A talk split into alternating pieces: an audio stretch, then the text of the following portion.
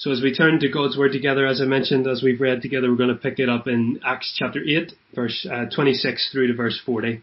Um, and as we do that, it would be helpful for you to have a copy of God's Word there um, to, to work your way through it with us as we do that. But um, maybe as you're finding that again or, or picking that uh, that piece of scripture up, I, I wonder wonder how you are at taking directions.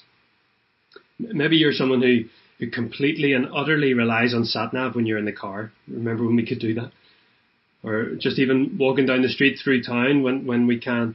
Uh, you'd be following the little blue dot on your phone, making sure you got to your destination in the most effective way possible. Um, certainly, I know when I'm using SatNav, I, I, I find it almost like a personal challenge to see if I can beat the estimated time that the SatNav tells me it's going to take me to travel. Legally, of course. Um, but it's crazy, isn't it? I mean, I, I'm trusting this piece of technology to get me to where I've asked it to go it, has access to traffic info, to quickest routes, to alternatives if things go badly. it's the clever machine, and I'm relying upon it. Yet, yet I still think, oh, 24 minutes? Bet you I could do it in 22. And so this silly little race in my head begins. But, but I wonder if you've ever had a journey, whether you were following SatNav or not, uh, which felt like you went the long way round to get somewhere. You're not quite sure why you feel that, but it just seems like there should have been a more straightforward way to get from A to B rather than going via C, D, E, and F. Well, if you were to look at a map of Philip's journey through Acts 8, I, th- I think it would seem like a mighty inconvenient way to get from where he started to where he ends up. Let me show you what most people agree was his journey through this chapter. And so chapter 8 begins in Jerusalem here, uh, that was the encounter. And then last week, sorry, we looked at the encounter in Samaria. Most people believe that that uh, Philip went to the city, also called Samaria, in the region of Samaria.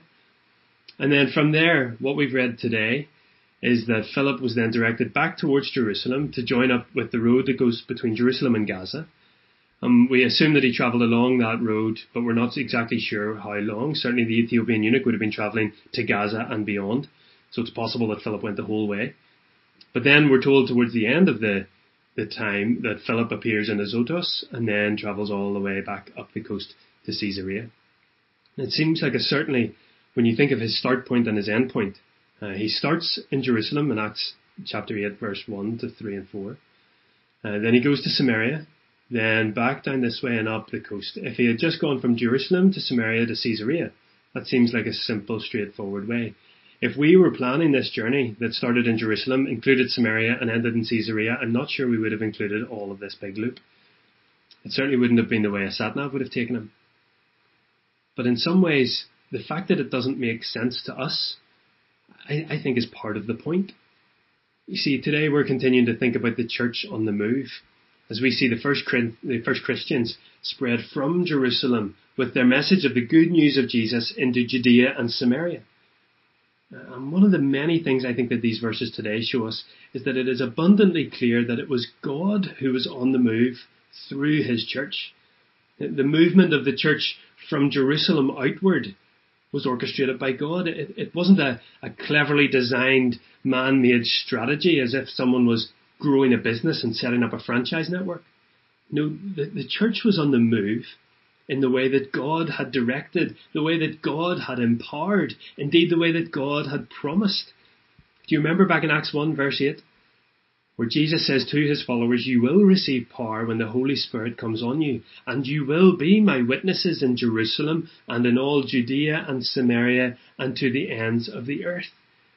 And as Jesus speaks these words to his first apostles, it feels like a command, but also a promise. You will receive power. You will be my witnesses in Jerusalem and Judea and all Samaria. Uh, and these words evoke almost that same similar great assurance as we see in Matthew 16, 18, when Jesus again talking to his disciples said, I will build my church. J- Jesus will build his church. His disciples will receive power. They will be his witnesses and all because God is at work in his world through his people working through His Word and His Spirit. God is at work in His world through His people by His Word and His Spirit. Uh, and so, yes, in these chapters in the book of Acts, we see that the church is on the move. But let's never lose sight that the movement that is going on is being orchestrated by our powerful and sovereign Father God. And as we come to look at this account in, in Acts 8, the second half of Acts 8 in more detail, the, the first thing that I want to point out uh, is the, the life changing truth found right in the middle of it. And, and that is, of course, the message of Jesus. So we'll come back to this message later in Isaiah that the eunuch is reading whenever we come to reflect on communion. But for now, let's appreciate the wonderful message that Jesus brought about this man's salvation. So tucked right in the middle of this encounter, we see these verses from Isaiah speaking to us so clearly about Jesus. And so here we read, He was led like a sheep to the slaughter, and as a lamb before its shearer is silent, so he did not open his mouth. In his humiliation he was deprived of justice. Who can speak of his descendants? For his life was taken from the earth. And we find out, of course, the eunuch doesn't know who the prophet is speaking about, but Philip did. Isaiah was speaking of Jesus, the sacrificial lamb who gave himself for the sins of the world so that the penalty of our sin might be dealt with in full. That's what Isaiah was speaking of the, the humiliation language, the, the sacrificial language. This is Jesus. This is what Christians mean by Jesus being our atoning sacrifice. He, he died in our place. We sang about this earlier. He took the penalty of the sin that was ours to pay. And I know we've spoken about this quite a lot recently, but this is so central to our message that we can never overstate this.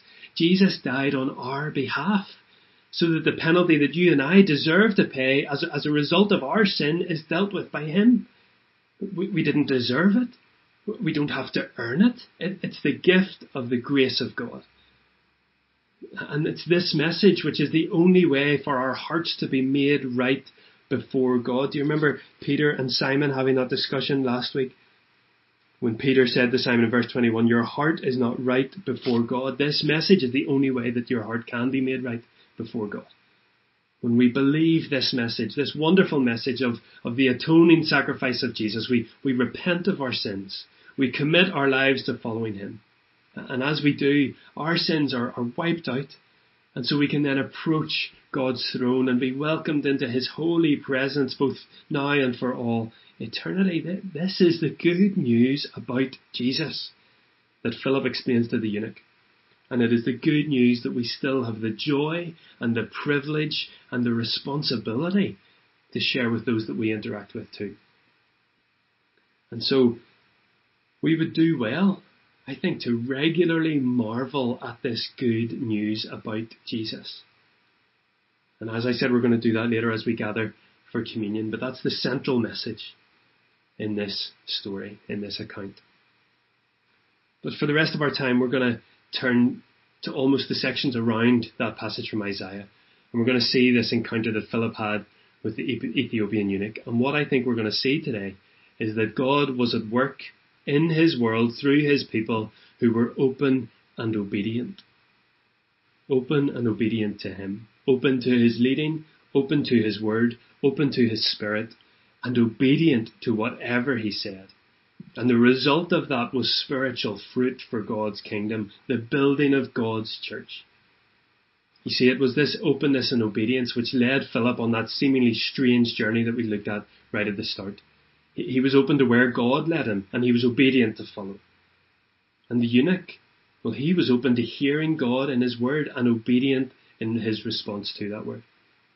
Uh, and so the challenge and the, and the, encouragement from these verses today is that God is still on the move in and through His church. And therefore, are, are we living lives that are open and obedient to Him? By way of, of introduction to these two men, we, we met Philip in more detail last week. We saw him as one of the disciples of Jesus. Indeed, he was a deacon in the Jerusalem church. We see that from Acts chapter 6. And then we see him leaving Jerusalem because of the persecution that followed Stephen's death. Uh, Philip, as we've talked about already, he headed north into Samaria. He preached the good news of Jesus there, and we're told that many people believed. And Philip was then joined by some of the Jerusalem apostles who, who welcomed the Samaritan Christians into that Christian community, despite years of division between the Jews and the Samaritan people. It's a, it's a powerful encounter. And now we see Philip being directed south, back through Jerusalem to go to the road that leads to Gaza. And it's on that road that he encounters the eunuch and has this remarkable exchange that we read about here. Uh, and to introduce the eunuch, well, we're actually not told a great deal of detail about him, but what we are told is significant. Firstly, the term eunuch could be used to describe someone who, who was an important court official, and that would correlate here with hearing him as, in his role as the treasurer. However, when we see the term being used elsewhere in Scripture, it also relates to someone who was emasculated, either by choice or by circumstance. Uh, elsewhere, the term relates to someone who, who, who was living a celibate life.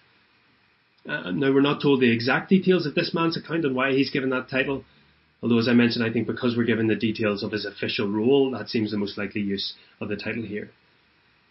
However, we think about that, one of the reasons it's significant that we know him to be a eunuch is that being so would mean that he couldn't be a full member of the Israelite people.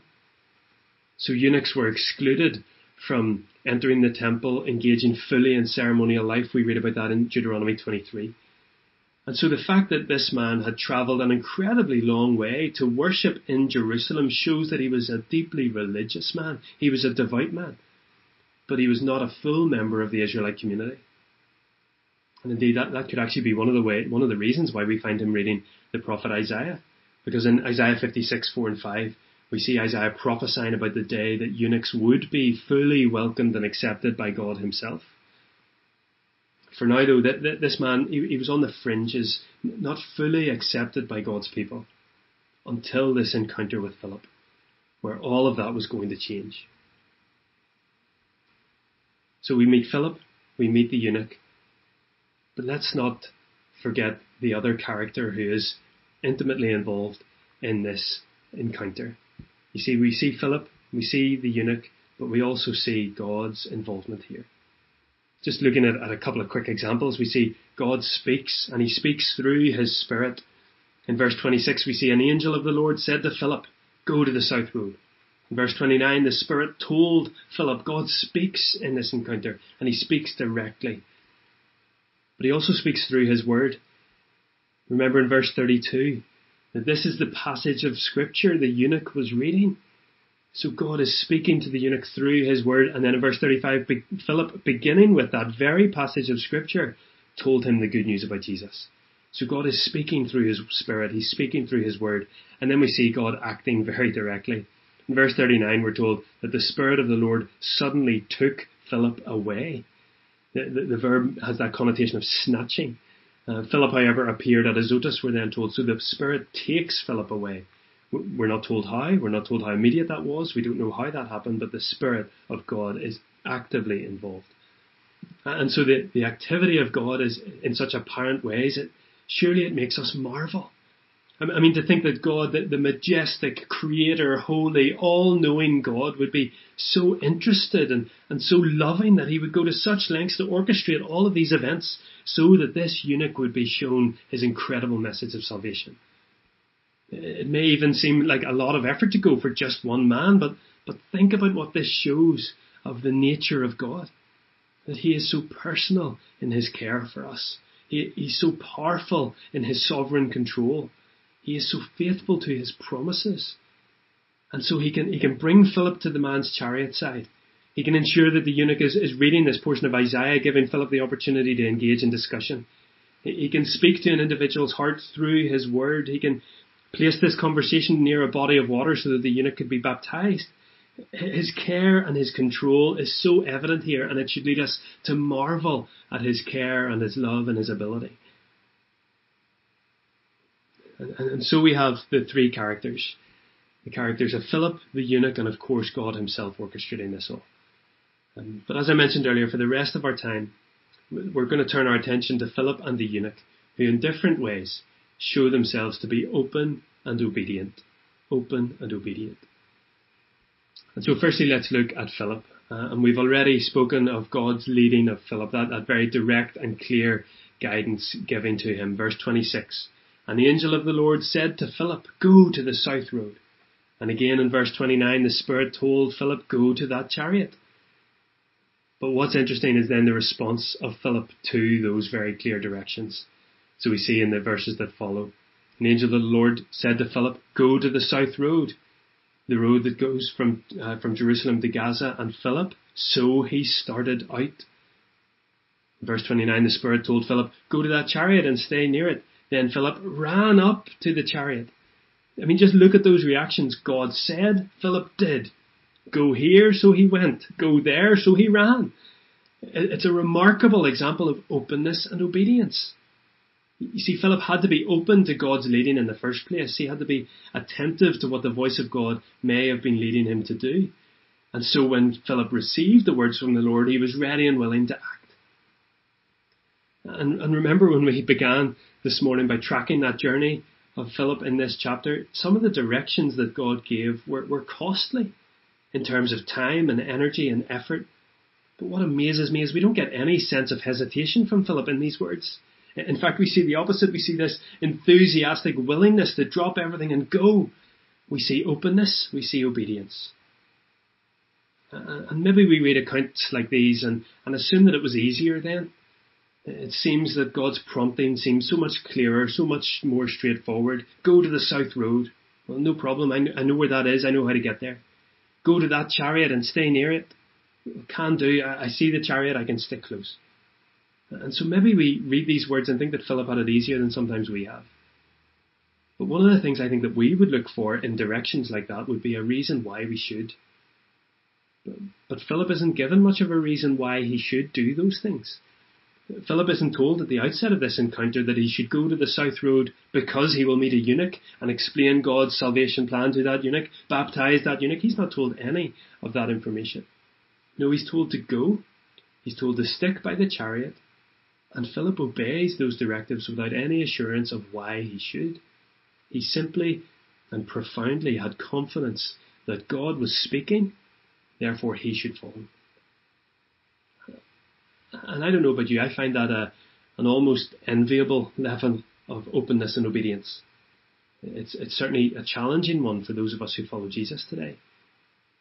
You see, this is, this is one of those times when we see scripture held up almost like a mirror, where we see our lives reflected back at ourselves. And, and when that happens, we often find ourselves confronted by what is lacking in our life or in our faith. And, and there is a helpful and healthy rebuke there, there is a, a necessary almost call to repentance there. So it might be important for, for some of us to, to rightly repent and confess of our own lack of openness and obedience. But this morning I also want to see this amazing example of Philip and, and not leave us feeling deflated or defeated.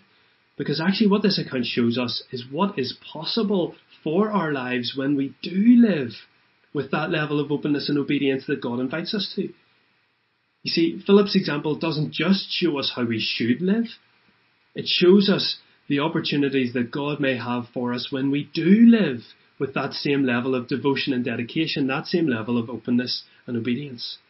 In other words, as we look at Philip's example this morning, uh, let's allow us, let's allow it, and let's allow his example to drive us to a, to a greater level of surrender to Jesus, a greater willingness to drop everything and follow him, a greater devotion to the people around us that will lead us to serve them with the gospel and think less about our own reputations.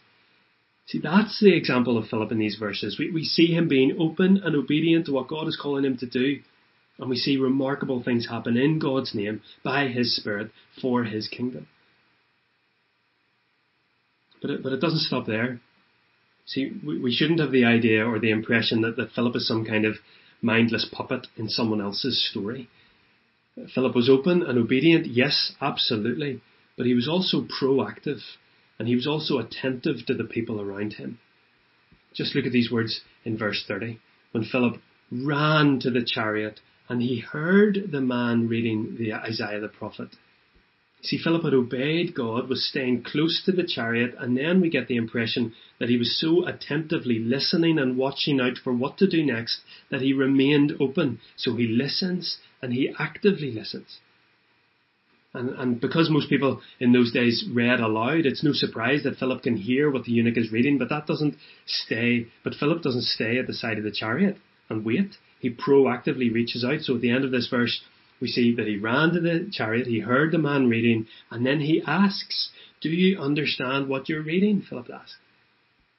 Philip engages the eunuch where he is and with what he's doing, and he asks a probing question. In response, the, the eunuch invites Philip to join him, and we read in verse 35 Philip began with that passage of scripture and told him the good news of Jesus.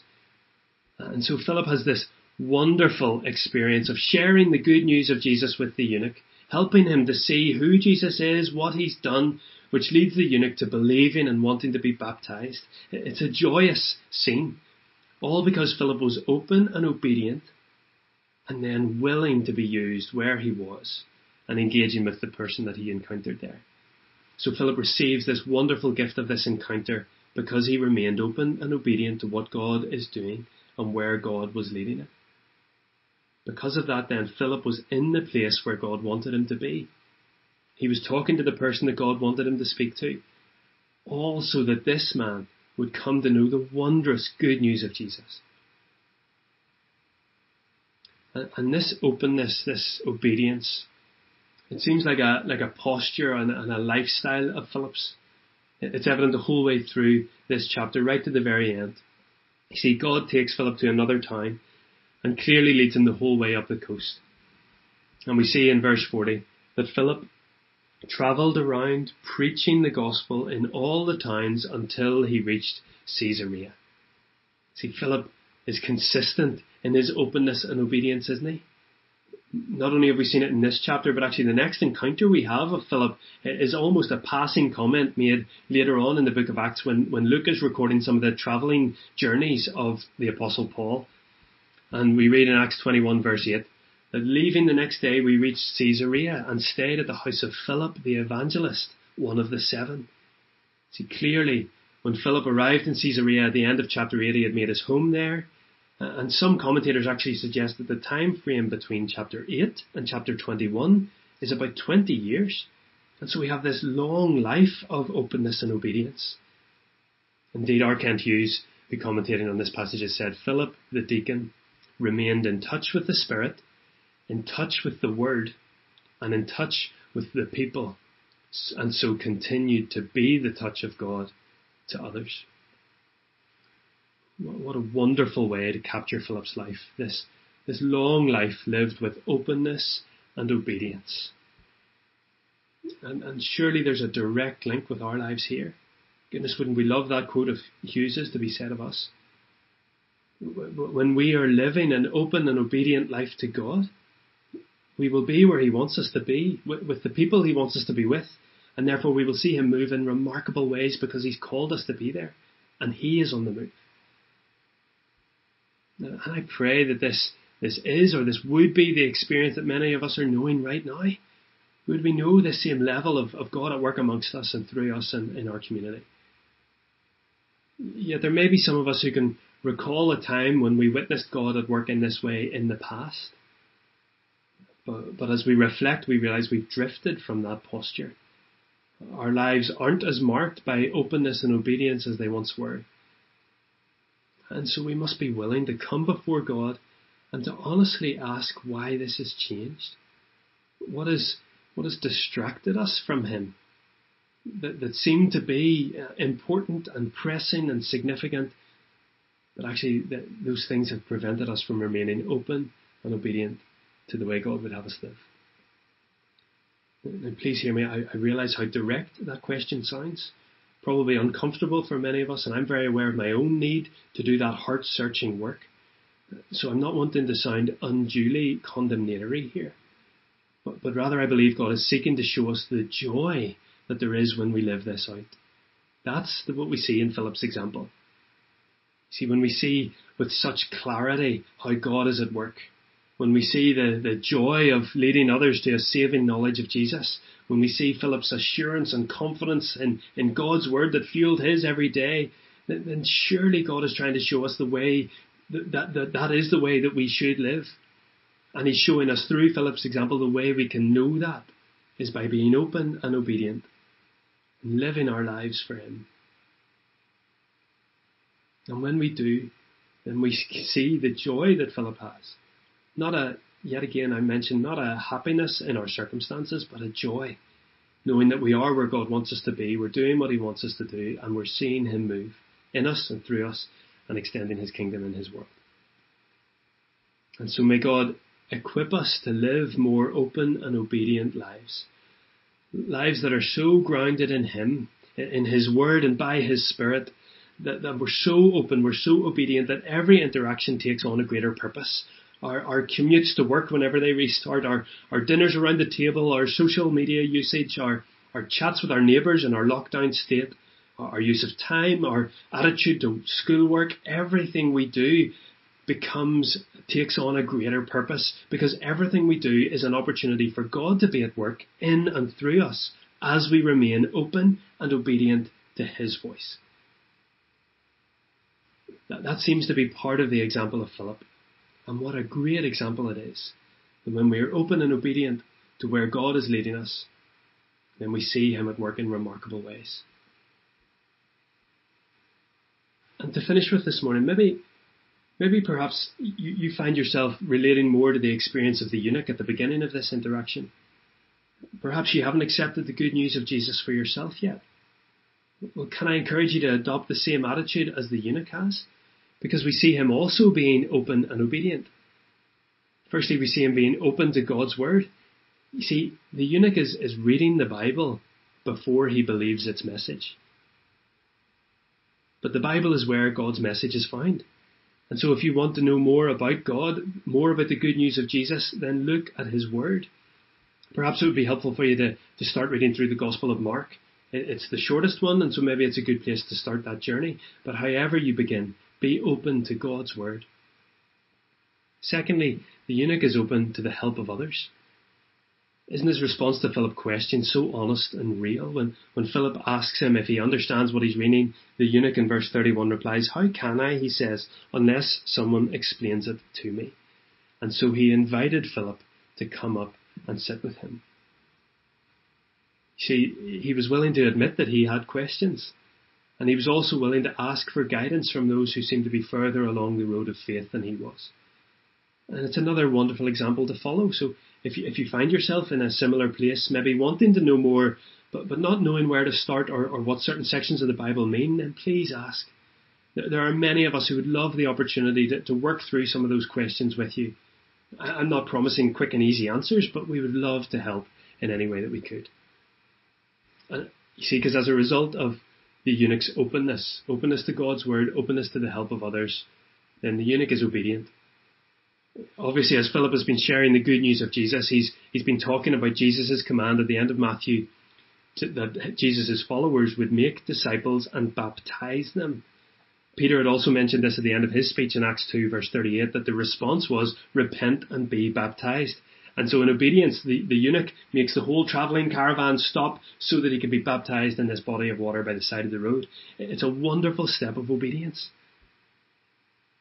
And so the eunuch hears the good message of Jesus and then submits his life to Jesus' teaching. But I love the final piece of information that we're given about the eunuch. In verse 39, the very end of verse 39, after the Spirit takes Philip away, the eunuch did not see him again, but he went on his way rejoicing. See, that's the response to the gospel. That's the good news of Jesus. It leads to joy. That's the life that God calls us to. That's the life that obedience leads to. It leads to joy. Endless joy as, as we live in His presence every day, as we await an eternity with Him where we will know and experience unhindered joy in His presence. And so the eunuch is open and obedient too. In this account, we, we see these examples of what it means to be open and obedient both to those who don't know Jesus yet, to be open to His word, to His call on your life to salvation by faith. And for those who do know Jesus, know Him as your Lord and your Saviour, well then let's be open to His leading. Let's be obedient to His direction. And wherever we do that, whenever we do that, we see Him receiving all the glory that's due His name, and we see people living lives of obedient joy. See, God is on the move, and He's calling us as His followers to be open and obedient. Open to where He leads us, open to what He's teaching us, and obedient to go. Maybe with questions, but we go regardless, because we know that He is on the move and He is calling us to, to follow in His steps. And I'm not promising, just like Acts shows, I'm not promising that that will lead to happiness in the world's measure. But what it will lead to is lasting joy in the presence of our Father. And so may this message encourage us this morning as we reflect on our lives. Maybe rightly and appropriately we come to repent of those things that we have carried for too long that have distracted us from being open and obedient to where we know God is calling. And as we lay those things down, may we pick up his joyful mantle. May we run with him to where he would lead us, to where he is at work, so that we see his kingdom extend. Because Jesus is on the move. He is building his church. We as his witnesses will receive power. And we will be his witnesses to the end of the earth. So let's go and do as he's called us to. Let's pray together. Father, I thank you. Oh God, we thank you for your wonderful word. God, may it be more precious to us than gold. May it be sweeter than honey. God, as, it, as you encourage us through your word to, to live our lives in the way that you call us to, in the way that would that would show you to be Lord and King of our lives. Father, uh, we recognize the joy that there is in that calling.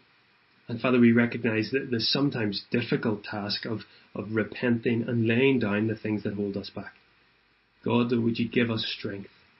Would you give us a, a, proper perspective on where you are calling us and on what you are doing so that those things that have distracted us, they just fade?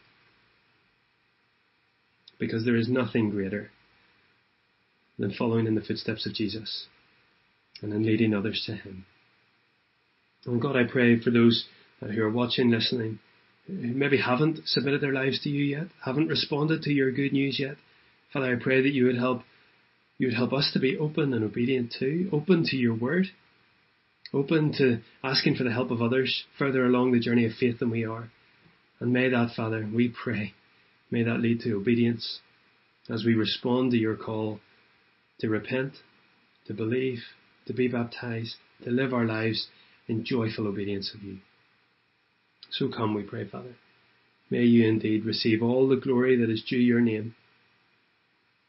And we ask all of these things in that wonderful name, that saving name. Amen. Amen.